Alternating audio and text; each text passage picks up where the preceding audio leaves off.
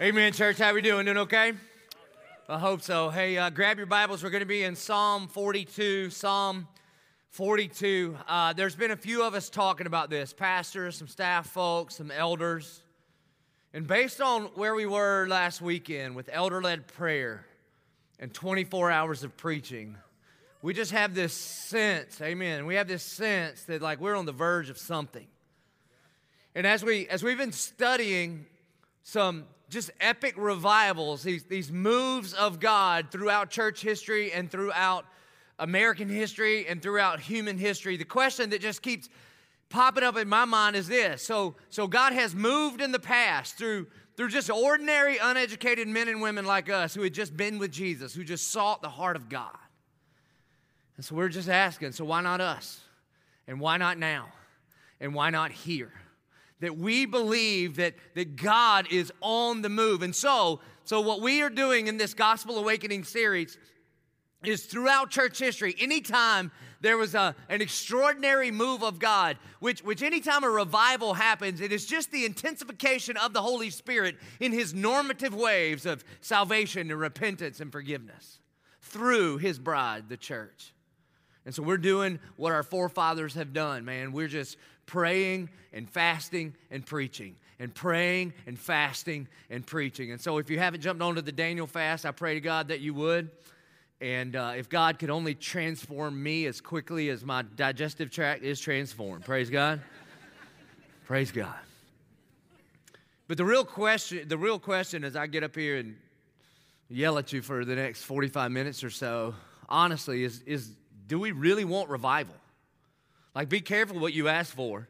Because we're going to, because I do, our elders do, our staff does, our pastors do. But I would, I would really check your heart because if God shows up, if the Holy Spirit intensifies His work, it will completely and gloriously disrupt what you consider normal. It will change everything about everything about everything about you, about the way you spend money, about the way you spend time, about the, the, the affections of your heart, the attention that you give to things. And it begins with a desire for God, not a desire for His blessings, not a desire for His provisions, not a desire for His miracles, not a desire for a feeling in us, but it begins with a desire for God. And there are some church fathers that just had this desire for God. As I've been studying this, I've shared some of these quotes with you before, but but but it just seemed like there was a time where, where men and women they just spoke about God differently. Augustine says it this way. He says, How sweet all at once it was for me to be rid of those fruitless joys which I had once feared to lose. In other words, when he looked at his old way of life, he said, I don't know why I was afraid to give that up at one point in my life. And he says, God, you drove them from me. You who are the true, the sovereign joy, you drove them from me and took their place. You who are sweeter than all pleasures. That's what revival is. When you look at God and say, God, you are sweeter than all pleasures. Though not to the flesh and blood, you outshine all light, yet are hidden deeper than any of the secrets in our heart. You who surpass all honor though not in the eyes of men who see all honor in themselves. O Lord, my God, my light, my wealth, my salvation, you are sweeter than all pleasures. That Augustine digs into a good steak and he goes, This is good, God, you are better. Martin Luther says it this way Oh, I wish to devote my mouth and my heart to you. Do not forsake me, for if ever I should be on my own, I would easily wreck it all. Spurgeon, the Prince of Preachers, says, I thank thee that this, which is a necessity of my new life, is also the greatest delight. So I do at this hour feast on thee. John Owen, a Puritan pastor, says, Oh, to behold the glory of Christ Herein would I live, herein would I die, herein would I dwell in my thoughts and affections until all things below become unto me as dead and deformed thing, no way suitable for affection it embraces. Is that how you talk about God? Or is it more like, what y'all doing tonight? I don't know. I think we might go to church. Yeah, maybe me too. That's like different things, isn't it? There is like this, this affection for God that is utmost in your affections. And then there's like church as a hobby. Like, like church is entertainment. Like, I, you know, I'm really, I just want God's blessings, whether God comes with it or not, whatever. Those are really distinct things. And until we, as God's people, until we have a desire for the personal presence of God, then we should never expect God to show up in any kind of significant way. This is what Psalm 42 is all about. This is what Psalm 42 is about. Psalm 42 is about is about is about this desire for God. And I'm just going to warn you, the writer of, of Psalm 42 emotionally is all over the place. He's kind of a spiritual schizophrenic. And I don't use that word schizophrenic lightly. I'm not talking about the medical condition, but probably is. Like when you read this, you're going to be like, this guy probably needed to be on something, okay? Because there's not a steadiness here. He is all over the place. And he starts it out this way 42 1. And, and man, evangelicalism has ruined this verse forever. I'm just going to tell you this now. I love the verse. As the deer pants for flowing streams, so pants my soul for you, O God. This is not a cute verse. This should not be a verse that you could get at Lifeway on a sweatshirt with like a deer and a stream. It's not. It's a, look, I know about this verse. Deer don't just pant what this verse is about, what we're going to find out here as the psalm writer uh, begins to confess about the struggles that he is going through, is this deer is under um, serious attack.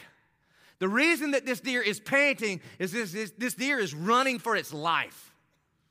You ever, you ever, seen a deer? Most of you have only seen deer like on, I don't know where you see, at a zoo when they look peaceful. They're not peaceful. Deer walk around like this their whole life, all the time. They are just like this. You know what they're looking for? me. Straight up, I'm gonna shoot them. September 9th, it opens. Praise God. The sermons are about to get better because I'm gonna spend more time in the woods. So thank you, Jesus, okay? And so The deal here is this this deer is on the run for his life. He's running with every he knows if he slows down he's dead. He's got he's got something all around him coming after him and he's panting. He's out of breath and he just thinks as the deer pants for water. He's thinking if I could just if I don't get a sip of water soon, I'm going to die. I'm not going to make it. Like an intensification here is going on. He goes on to say, My soul thirsts for God. Like, honestly, can you say that? There's some times I can, but there's some other times I'm like, no, I just kind of get up and do my thing, say a quick little prayer, go on about my business. You see, the, the picture here, Pastor Ben and I were talking about this. A lot of times the pastors and I, we just kind of get together and sort of just run through the whatever I'm going to preach on. And he reminded me of the time I went surfing with him. Let me just warn you, man. If Pastor Ben calls you and says, the waves are great, let's go surfing, don't. It's not a great idea. This is probably, I forget the date, eight, it seems eight years ago, seven years ago, something like that. You remember we had like three hurricanes, three weekends in a row? It was like hurricane, hurricane, hurricane. And then he would call me and he'd be like, bro, the waves are going off. You got to go with me. Meanwhile, the people from the news stations are giving warnings about you should not be here. And so this traffic is going this way, and Pastor Ben and I are going this way. And I'm like, bro, this is not, because I, I sort of, sir, I would, to you surfers, I just like ride waves. That's different than surfing. Surfing is like you do stuff. I just catch one, make one turn, and be like, I did it again. Ah. And then I don't get off. I just go until that one's all the way over because I don't know when it's going to happen again. I typically ride a, a John boat minus the motor. That's how big my longboard is, all right? But with the waves, I mean, they were, it was intense, and so I couldn't get a longboard out. So he brought me a shorter one, but it was still longer than what he does. And so I about killed myself trying to get out there. And then finally, I'm out there, and he's he's probably already caught three or four. But I'm so exhausted, I got to get like past everything and just like get my breath, okay? And then finally, here comes a cleanup set, and I'm like, and you don't have a choice, all right? Here it comes. And I'm thinking, uh oh. And so I paddle, paddle, paddle, and I pop up, and I'm just, uh oh. And I'm not sure if my head hit the board or the board hit my head. I don't know, but it was like boom. And then I'm under, under the water, and it, I don't know if you've ever been like really under a pretty good sized wave, but, but it's like your big brother just sitting on you on the ocean. You're like, how is this even happening? Oh my gosh. And then you're in the washing machine, right? Bro, I'm in total panic. I am. And you know what? I thought I was going to drown. I legitimately thought I was going to drown. But what I was more in panic of is what people would think of me if I drowned surfing at the Jax Beach Pier. That's what I was afraid of. Because it's Jax Beach Pier, okay? This isn't Jaws. But man, I am under the water and, and I'm thinking, uh-oh, and I kind of don't know which way is up because you get all shook around, and then I get my leash, and then I can kind of see it. Your eyes are burning, but they're open, and you're like, I've got to get there. And then as soon as you finally get there, you go, and you've never appreciated a breath so much in your entire life. And then what immediately happens? They're not called wave. The wave is good today.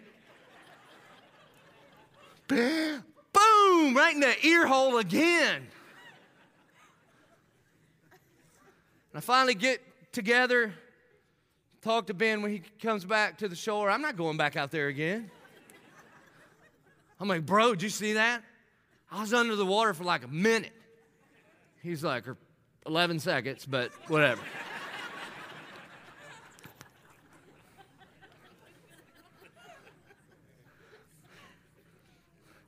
But until our soul thirsts for God, like I was dying for air, then we don't get it. That's what this, this is the psalm. It's not some cutesy little deer just trying to get a little sip of water. Like we're just kind of going through our week and we just need to come out of church and just, just a little. No. This is like a moment of utter desperation. My soul thirsts for God, for the living God. You see, I think it's interesting that the writer of the psalm repeats himself for the living God, not for programs, not for traditions, not for routine, not for entertainment, not a fleeting feeling, but the living God, the, the manifest presence of the Almighty God Himself. That's what I need. I don't just need rote religiosity. That's not going to do me any good because at a soul level, I feel like I'm dying and there is only one cure, and my soul thirsts for the living God. And then here he says, He says, When shall I come and appear before God? Now, there's a couple of things here. Most commentators think Psalm 42 was written during the exile period. There was a period where Jerusalem was, t- or the, the Jewish people were taken over. Uh, Jerusalem was sacked, and they were, they were exiled. And so, for them, in their context, they were removed from the very presence of God, which was represented in the Old Testament by the tabernacle of the temple. And they're saying, when can I appear before God again? In our context, it would be this. So, when can I get back to church? When can I get back with the people of God in the presence of God? Because I feel like I'm lost right now, but I know that I know that I know that I've seen him there before. By the way, literally, what gets translated here, appear before God, literally is, when shall I come and see the face of God? By the way, in the Old Testament, this is an impossibility. You see the face of God, you are a burnt little crisp because we cannot handle his glory. But the Word became flesh and dwelt among us, and we have seen Him. We've seen the glory of His face, and, and the Son and the Father are one. The answer to this request comes in the person and work of Jesus. And then Jesus calls His church His body. So you want to see Jesus, then you get face to face with His people. You gather. Do not underestimate what we do when we gather in here. This is not Christian karaoke and, and uh, an hour of the half hour Christian comedy tour. That is not what this thing is, man. This is us seeking the face of God as His saints gather together because we need Him like we need air to breathe. That's what this is. And so He says, when? Then he gets real. Verse 3 My tears have been my food day and night, while they say to me, all the day long. Where is your God? This isn't his tears, these are his enemies. So listen, if you're busted up, if you're bruised, if you're broke, if your life is jacked, if you barely dragged yourself in here, God might use you to write a psalm. You understand? This is part of the reason I believe in the validity, the truth of the scriptures. Because if I'm making up my own like little religion, I'm leaving this crazy stuff out of here. I'm like, no, you go my way, baby. It is just cash and prizes, Cadillacs and cotton candy. That's all you get. You know what this sounds like right here? Me. You ever been here? You ever been here where it seems like the slightest little thing just make you break down because your world's falling apart? And then the people that are supposed to be your friends, which are actually your enemies, they come along and they make it worse and they go, Where's your God? Why would God let something like this happen to you? If he can't take care of you, are you sure he can take care of the world? Or maybe he just doesn't love you. This is where the root of the question why do, why do bad things happen to good people come from? From friends like this. I've told you a million times, it's the wrong question. There are no good people. None. There was one good man. Something really bad happened to him for our good. And so, these enemies are saying, Where's your God? Because what they think is they believe that our situation is greater than our sovereign Savior. And they've got their eyes not fixed on things above, but they've got our, their eyes fixed on the circumstances, and their circumstances and the feelings that are associated with those circumstances are the greatest thing in their life. This is why we say all the time here we don't care about your feelings. We care that you have feelings. You should have feelings. You should feel all kind of things. God gave us feelings to navigate life. Your feelings are not your Lord. Jesus is your Lord. Your circumstances can't save you, your Savior can. And so, like Job's friend, Job's friends in the book of Job, we'll get there one day. They basically say, hey, you're a good man. Doesn't God owe you good? Who told you that? Where'd you get that? Paul says in Romans, there is nothing you can do to put God in your debt. Nothing. The real question is not, why is this happening to me? The real question is, why not me? Listen, I'm the most blessed man on the planet. That's how I feel. It is, it, I mean, I am blessed. It is crazy that God would save me out of the muck and the mire that is where I'm from. And I'm not just talking about my town, I am talking about, you know, my family, an extended family. And not only would he save me, but he would, he would call me and equip me and give me and give me this give me this real desire to serve him in this way and then bless it the way he does. And then to add to that give me the wife that i have and the children that i have and the friends that i have and get to be a part of this church. It is crazy. And he owes me none of it. He could rightfully pull it all away tonight. And he would still be the sovereign king of the universe and I would still, I still should not question his love for me based on my circumstances because he's already demonstrated his love for me in this that while I was yet still a sinner, Christ died for me. And that's true for you too. This is, his friends are like, so where's God? And so here's what he does. He says, These things I remember as I pour out my soul how I would go to the throng and lead them in procession to the house of God. This means he remembers when he would go to church in our context with glad shouts and songs of praise and a multitude keeping festival. In other words, what he's saying is, even in his darkest moments, it is really good to remember. And he's saying, I know God will be faithful because God has always been faithful. You see, there's going to be a lot of deer stories, okay? It started with deer. Deer season starts next week. Give me a break, okay? I've told you this before, but this helps me a bunch. When I shoot a deer with an arrow, I, I, I hunt with a bow and arrow, like Jesus would have us, okay? the bullet, I mean, the arrow goes through, and they don't just like fall over. They bleed a lot quickly, and they run off, and you have to blood trail them. And so, what you do is when you when you blood trail a deer, don't see anybody writing this down. This is like, this should help you. Okay? If the zombie apocalypse happens, you're going to need to know how to do this, all right? And so you just, you got to mark it. You got to mark where the blood is. And so you, you can buy this expensive stuff. I use toilet paper, right? And so I just put toilet paper in the tree right there. And then you're walking, and then you're like, well, here's a little bit of blood, and you put some more down, and you're walking, oh, here's a little bit of blood, and you put it down, you put it down. And, and oftentimes what happens is you run out of any evidence. You just don't know where to go and you're looking around and you're looking around and you just can't going forward you can't tell where to go but if you've marked the trail if you just look back over your shoulder the best predictor of where he's going is where he's been You can look over your shoulder and you can say, okay, all right, he's, he's kind of hanging a left right here, and it looks like, based on where he's been, if he keeps heading in the same direction, this is the way he is going. This is what the writer of Psalm 42 is sort of saying. You see, I can look over the shoulder, over my back shoulder, and I know about God's faithfulness. By the way, this is why in the Old Testament, whenever God would move in a really significant way, they would gather stones together and they would build an altar so that when it seemed from here going forward, they could not see the face of God or they could not feel the hand of God or maybe they didn't hear the voice of God, then they would just look over the past and say, Yeah, but we know God. We know God was faithful in this moment with Abraham, and we know he was faithful here with Isaac, and we know he was faithful here with Jacob, and we know he was faithful here with Moses. And God has been faithful then, and we know he is going to be faithful to us. And we have so much more to go on than the Old Testament guys because what they were doing is looking forward to God's faithfulness in Christ on the cross. And we get to look back and know Him by name. And know that if God would not spare His own Son, then what would He do for you?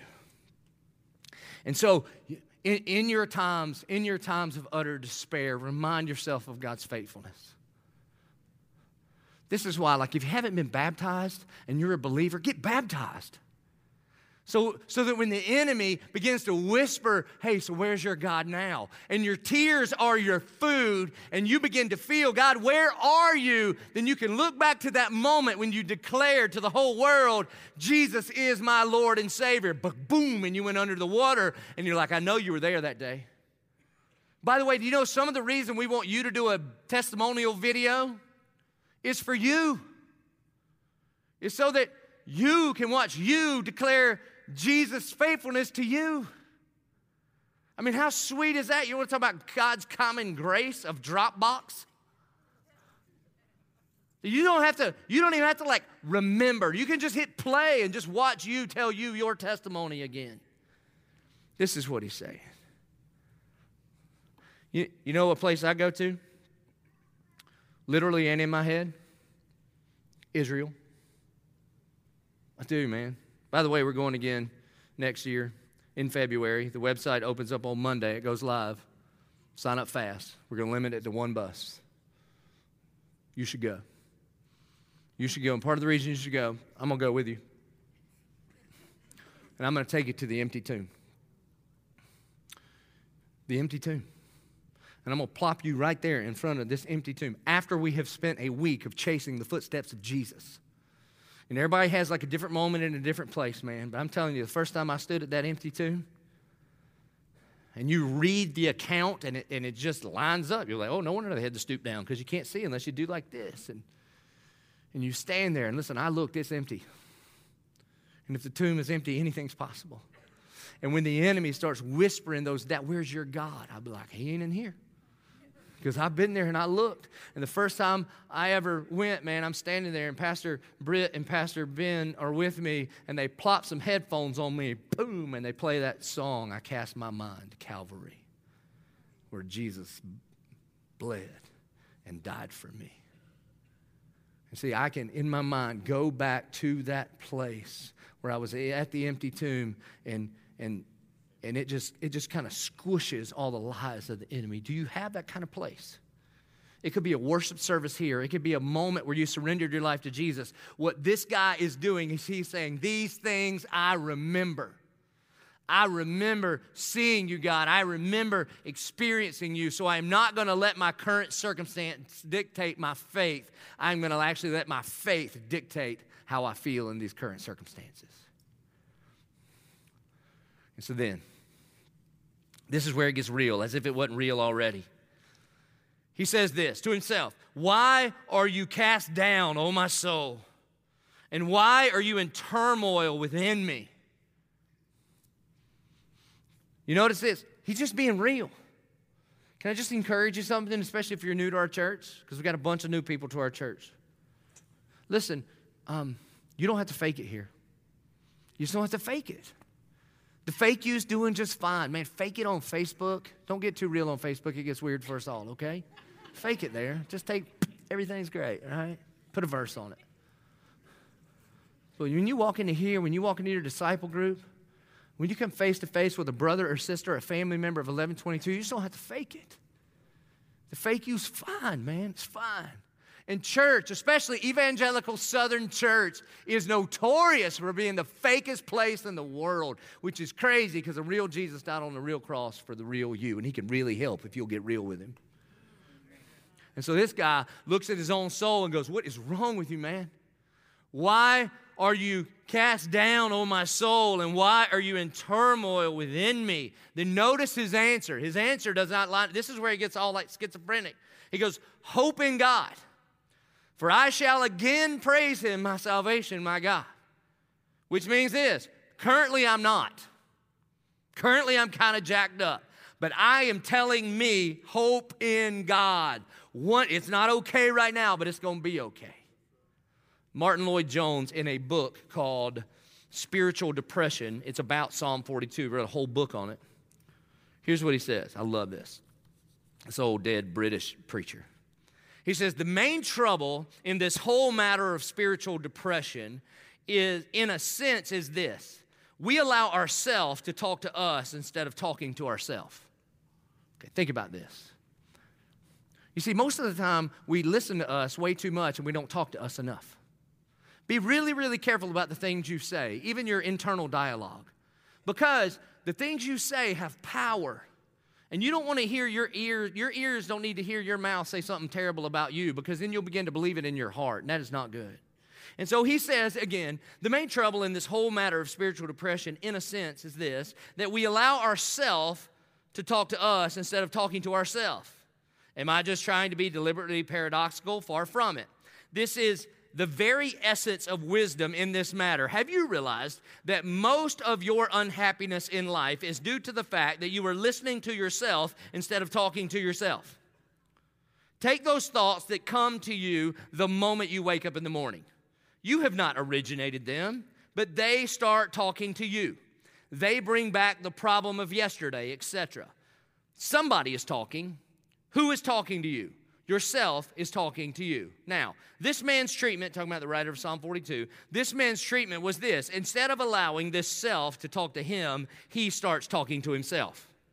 Why are thou cast down, O my soul? He asked. His soul has been repressing him, crushing him. So he stands up and says, Self, listen for a moment. I will speak to you. Hope in the Lord. I shall again praise him. Do you know what we would say today? This is why you need to preach the gospel to yourself.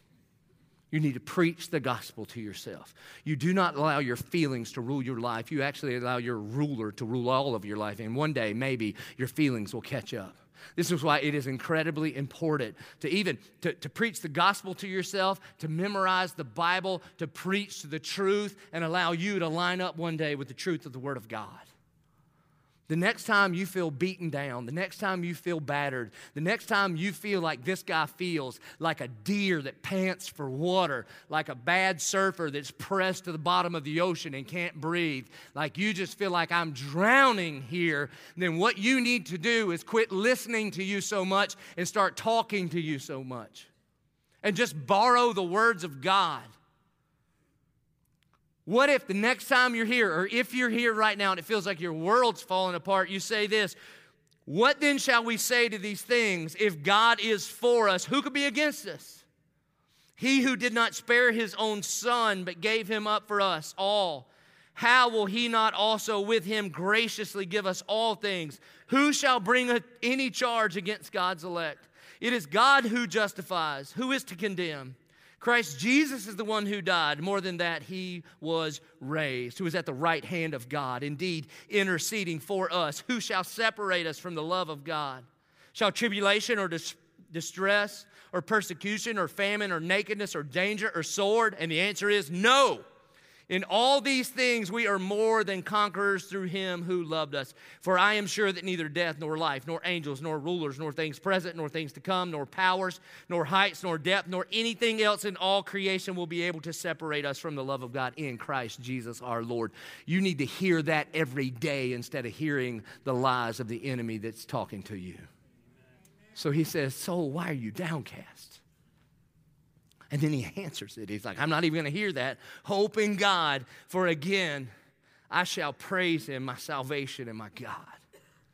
And then he keeps going. My soul is cast down within me. Therefore, I remember you from the land of Jordan and of Hermon from Mount Mizar. Okay, nobody knows what Mount Mizar is. It means like miserable. The other side of the Jordan was the desert where the Israelites were lost.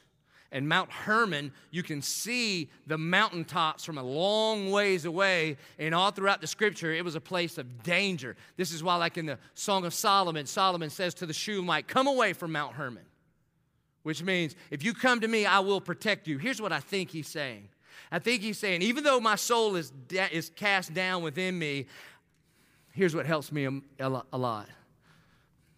Though I don't like where I'm at now, I'll testify this I'm not where I used to be.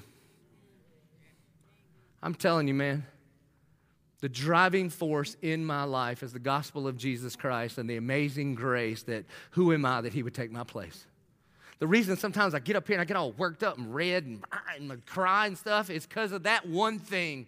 I run through my mind what a wretched, black hearted sinner I am, and that I am a great sinner, and yet I have a greater Savior. I'm telling you, man, sometimes when the Ryans preach, when Pastor and Pastor Ryan Stone and Britt, and they talk about their upbringing, anybody with me? You have no sort of context that's anywhere similar to the thing. They're like, what? Did, What? Y'all just like devotionals and you memorize scriptures and you, you know what I mean? We didn't do, we didn't do any of that. Not one time in my entire life has my parents ever sat down with me and opened the Bible and we did a Jesus thing. Never once. But God.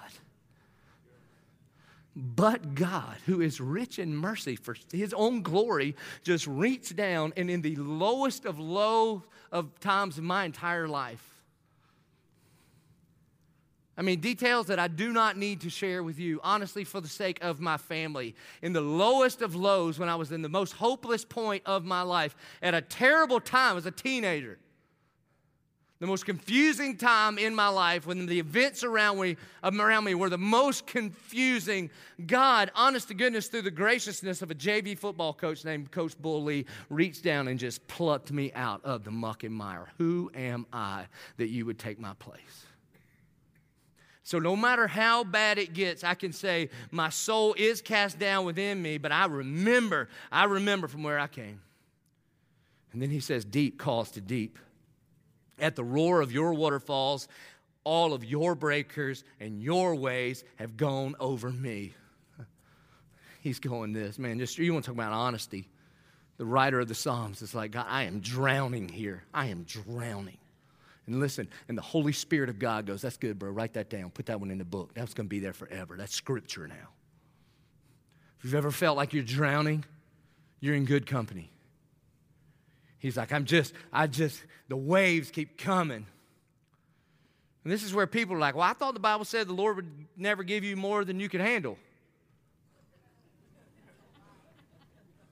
You, you should actually read the Bible, not misquote it. The, the, where people get that from in 1 Corinthians, the Bible says, says um, that you will never be tempted beyond what you can't resist. There's always a way out. But what do you mean the Lord will never give you more than you can handle? Who told you that? The beginning of the gospel is you cannot handle your life in sin. Uh, you, he won't give you more than you can handle.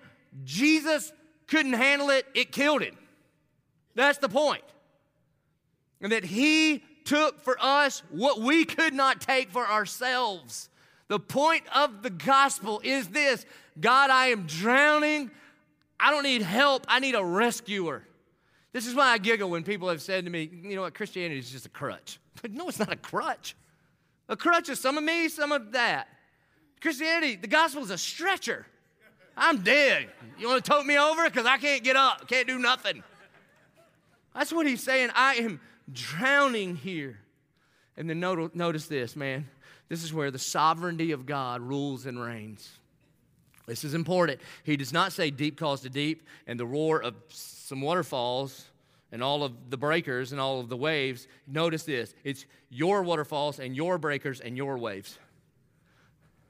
God, my life seems like it is completely out of control, and yet you've still got the whole world in your hands, even the breakers and the waterfalls and the waves that are holding me under the water.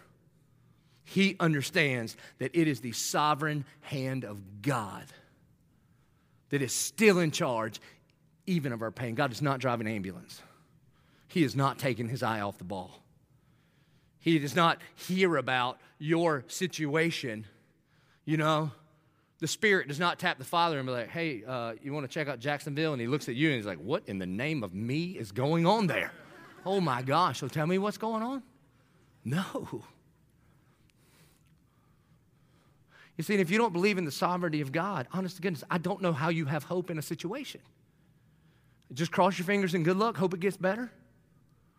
Because only a sovereign God could use the pain in our life, even the self inflicted wounds, for his glory and our own joy. Do you notice this? That, that the crazy thing is this if dependence on God is the point and not dependence on ourselves, then what if the most painful points in your life were actually some of God's greatest blessings in your life? Because it was in those times that you turn to what matters most. And Paul says, man, a hundred years from now, the worst pain that we experience will be like a fleeting memory compared to the eternity of knowing Him. And so he says, I am drowning here, and you are in charge of the water. You, you ever feel like that? You ever feel like that? Because if not, you're going to. And when you do, where do you run? And when you do, where do you run? And then he goes on to say this. This is where it gets all crazy again. So he, in one sentence, he's like, I'm drowning. Next sentence, by day the Lord commands his steadfast love, and at night his song is with me, a prayer to the God of my life. And I say to God, my rock, like I kind as a preacher, if it stopped right there, man, I could close this thing down. It'd be awesome. The problem is life goes on, right? So right after he says, and I say to God, my rock, why have you forgotten me? You're like, how can you simultaneously say God is your foundation and fatality? That's what he's saying. Here's why he says it. Because that's me. Isn't that you? Notice, this is why I think Jesus called Peter to be a disciple. This is Peter's whole discipleship journey. Follow the life of Peter. Literally, Matthew chapter 15, who do people say that I am? Peter goes first because he always goes first. If you say enough words, eventually you say right stuff. He jumps up, he's like, You're the Christ, the Son of the living God. Jesus is like, Ding, ding, ding, winner, winner. New name's Rocky. Dun, dun, dun, dun, dun, dun, dun, dun, dun. Upon this rock, I'll build my church, and the gates of hell will not prevail against it. And, Rocky, and Peter's like, Y'all see that? Ha ha, make fun of me for sinking in the water. what you got now? I'm the rock. Same page of the Bible. After Jesus lays out the gospel, Peter rebukes Jesus. Jesus Christ, get over here. You're not going to die. Jesus goes, Get behind me, Satan. On the same page, he goes from Pope to the devil. You understand? He gets invited to the mountain of transfiguration. After feeding thousands of people, what does he do? After he gets to see the glory of God, he sticks his face in there and he goes, It is very good that we are here. what? Literally, Jesus is like, pack it up, we're heading back down the hill. On the night that Jesus was betrayed at the Lord's Supper, he promises, I would never leave you, I would never forsake you. You ever have that kind of faith? But I'm telling you, man, like second night of saturated, that's gonna be you. You're gonna be like, I got this, man. I'm about to go. I'm gonna win my office. I'm gonna lead. I'm gonna go to Haiti. I'm gonna do some stuff. that very night, he denies that he knows Jesus three times. You're gonna run by McDonald's, somebody gonna be like, Where you been? Uh, nowhere. Embarrassed to say you've even been over here. You understand? It's like that, man. That's what this guy's doing. You are my rock. Have you forgotten me? What? You ever feel that way? So did the psalmist.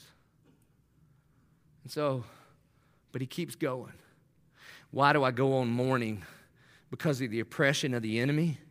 As with a deadly wound in my bones, my adversaries taunt me while they say to me all the day long, Where is your God? So, listen, man, if, if you're really struggling, a couple things. One, be honest. Be honest. You cannot fake God out. You can't. Just tell Him, be honest. I think one of the, the book of James says the reason you don't have is because you don't ask, or you ask with the wrong motives, or you ask with the wrong intensity. Because sometimes to your friends, you're like, ah, I'm drowning over here. What am I going to do? And then in your prayer time, you're like, Dear God, just bless my food. He's like, Are you being serious right now? Why don't you just bring it to me? That confession includes confessing to God not your sins, but your current condition. Saying, God, I need a little help here. And then what do you do? You don't just wallow in that, then you talk to yourself. You preach the gospel to yourself. Here's how he closes Why are you cast down, O my soul, and why are you in turmoil within me? So there's the struggle. He's real, but here's the gospel hope in God, for I shall again praise him, my salvation in my God. So listen, if, if you're in a tough time right now, I've got good news. God is not done with you, He is not done with me. The empty tomb and the alarm clock are proof of that. I mean, if you feel like you're drowning, if you feel like you're spiritually dry, if you feel like your situation is terrible, God's not finished with you because the empty tomb and the alarm clock are proof that anything is possible.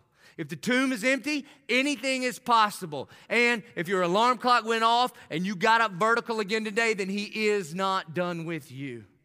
So here's the point one of the purposes of pain, I'm not saying this is the only purpose, but one of the purposes of pain, and particularly of Psalm 42, is to wean us off of the insecurity of our hope in circumstances and cleave us to the sovereign Savior.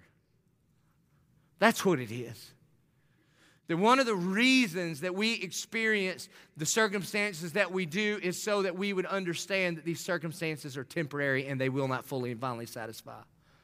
Do you know the reason we fast?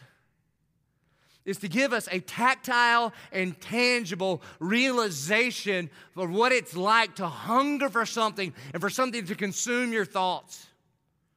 That's what fasting is about. I've never wanted a hamburger so much in my life. I don't even eat hamburgers that much until three days into veggies and water, and you just drive by. You sm- I've never smelled McDonald's until this thing happened. I walk out here and like, that smells delicious. And so then it is a reminder, be like, hold on, if you can reset your desires, if you could reset your appetites in like three days from avoiding a thing, then, then why would you not reset your soul's appetite to hunger and thirst for righteousness? That's what it's about. You see, if our highest good is, is utter dependence on God, then our times of weakness that cause us to cry out to Him through pain are actually His greatest blessing. One of the craziest things in Psalm 42 is this is that the man ever he, he never asked for relief. He just leans into his relationship with Jesus. Notice the difference?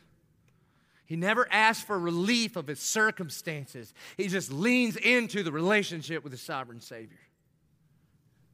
You see, it's actually God's wrath to just turn us loose to our own desires. That's what Romans 1 says.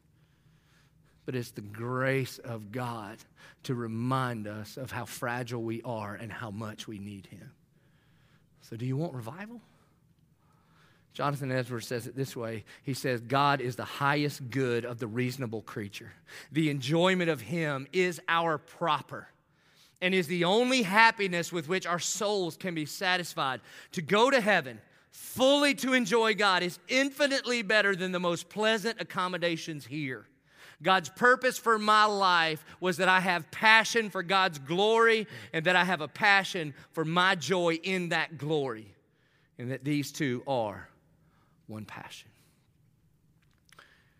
We're going to close with a song that we sing around here a bunch. And I specifically asked for this one for this reason. It's rooted, it's rooted in Matthew 14. And if you go to Israel with me, I'll take you to the scene of where this thing happened.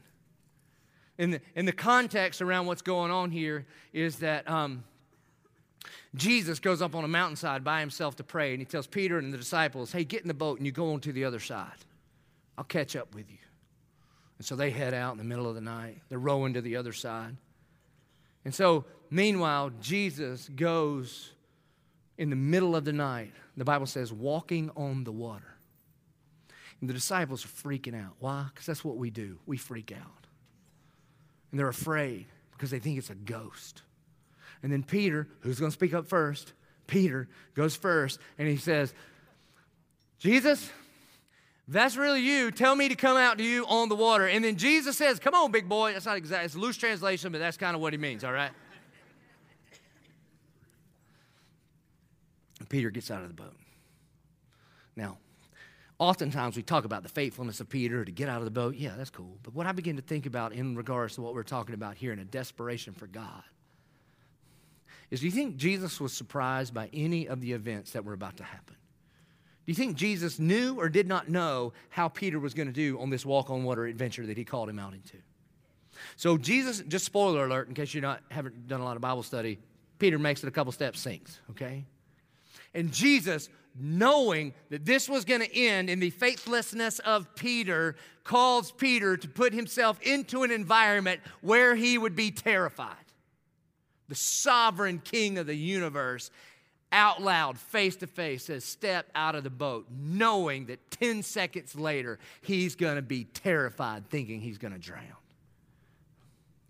The Bible says it this way Matthew 14, and Peter answered him, Lord, if it's you, command me to come to you on the water. And Jesus said, Come. And so Peter got down out of the boat and he walked on the water and he came to Jesus. Everything's going great. But when he saw the wind, he was afraid and he began to sink. So, what happened here? He quit trusting the sovereign king of the universe and he got too focused on his circumstances. He began to ask himself, Where's my God? Meanwhile, his God's right there. He could look back for three steps and he God Almighty had lifted him up on the top of the water and he took his eyes off of the sovereign Savior and he put it on his circumstances and he felt this fear. This is what it says. He was afraid. Why was he afraid? Because he put his eyes on his circumstances instead of his Savior. And Jesus called him into that situation. What if there's a reason Jesus let him sink? And what if the next words are the reason? and he was afraid and beginning to sink, he cried out, Lord, save me. Why? Because when you're walking on water, you don't need Jesus. You ever walked on water? You'd probably be into you if you walked on water, wouldn't you? I would. I wouldn't even preach. Every week, we just set up the baptismal. But hey, if you got your Bible, don't worry about your Bible. Check this out. Bam, bam, bam. Anybody in? Who wants to get saved? That's what we do every week be the biggest church in the history of church for all the wrong reasons. One time, I, I was a lifeguard at the camp I got saved at. My brother was on the work crew, and we were. I was teaching on this. I was a, it was terrible, but I was, I was teaching on this. And we were at the pond, at the lake. Kids are swimming. Everybody looks like they're drowning the whole time because they're just trying to dunk each other. And I see my brother. He's standing on the dock, and he that's out there like this. He looks up to heaven, says a little prayer, and then boom, straight to the bottom. But what if? What if he'd went, okay, I got this, right? Can you? You see, Israel never handled success very well. He never did. Because success will so often lead to in, independence. And while independence is a big value around our world, it is not a great value to God. The greatest value is utter dependence on Him. So, what if Jesus calls Peter out of the boat, understanding that he knows he's going to have fear and he's going to sink? He's going to find himself in a place of utter desperation and fear. And in that place of utter desperation, he cries out the most important thing he could cry out. He does not cry out, Watch me. He cries out, Lord, save me. And this is my favorite part of it. And Jesus immediately reached out his hand and took hold of him. He did not go, what you, What's wrong with you? I told you. Nah, immediately reaches out his hand and saves him. Most often, a desire from God comes in our most desperate circumstances. And maybe, I'm telling you, if we don't bring our heart to God and say, God, May my soul thirst for you, thirst for the living God. Then it would be the grace of God for Him to help us feel like we're drowning so that our hearts would cry out, Lord, save me. And we can trust Him because He's trustworthy and He will immediately do so. We sing these words Your grace abounds in deepest waters. Your sovereign hand will be my God. Where feet may fail and fear surrounds me, you've never failed and you won't start now. And I will call upon your name. That's what it means to be desperate for God. Um, church is a hobby for you. You might want to take a little break over the next season because we're not doing hobbies right now. We're calling the church of 1122 to a desperation for the only one that can save us.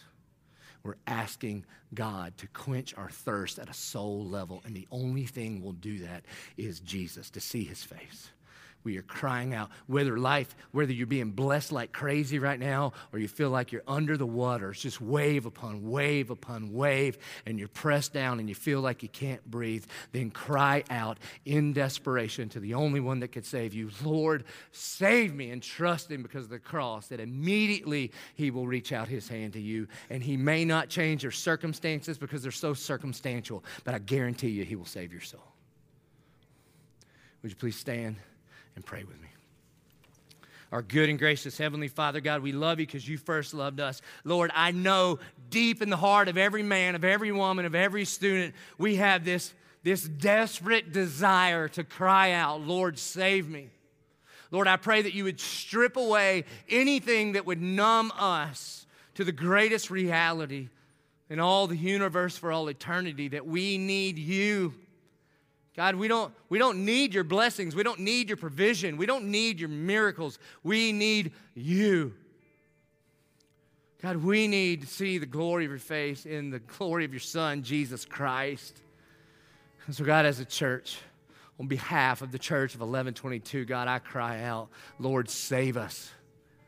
Not just save us from our sins, but save us from our success and save us from our circumstances and save us from the from the mind numbing daily rhythms that we find ourselves in and strip away all of those things so that we could understand that our greatest desire and our greatest need is not that you would take care of us, but you would give us you.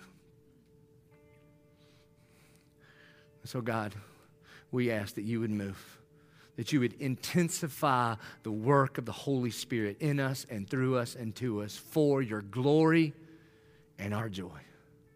And we pray this in Jesus' name. And all God's people said, Amen. Now, church, we respond. And we're going to respond by bringing to God our first and our best, our tithes and our offerings.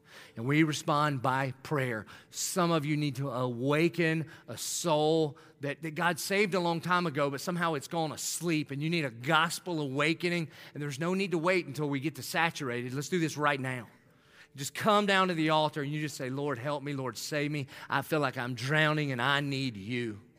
And we're going to sing. We're going to join our voices together and we're going to sing, all of us together in like one unified prayer. We're going to, we're going to sing about when we are, when we feel like the waves are drowning us. But He's never failed us, and He won't start now. So let us respond.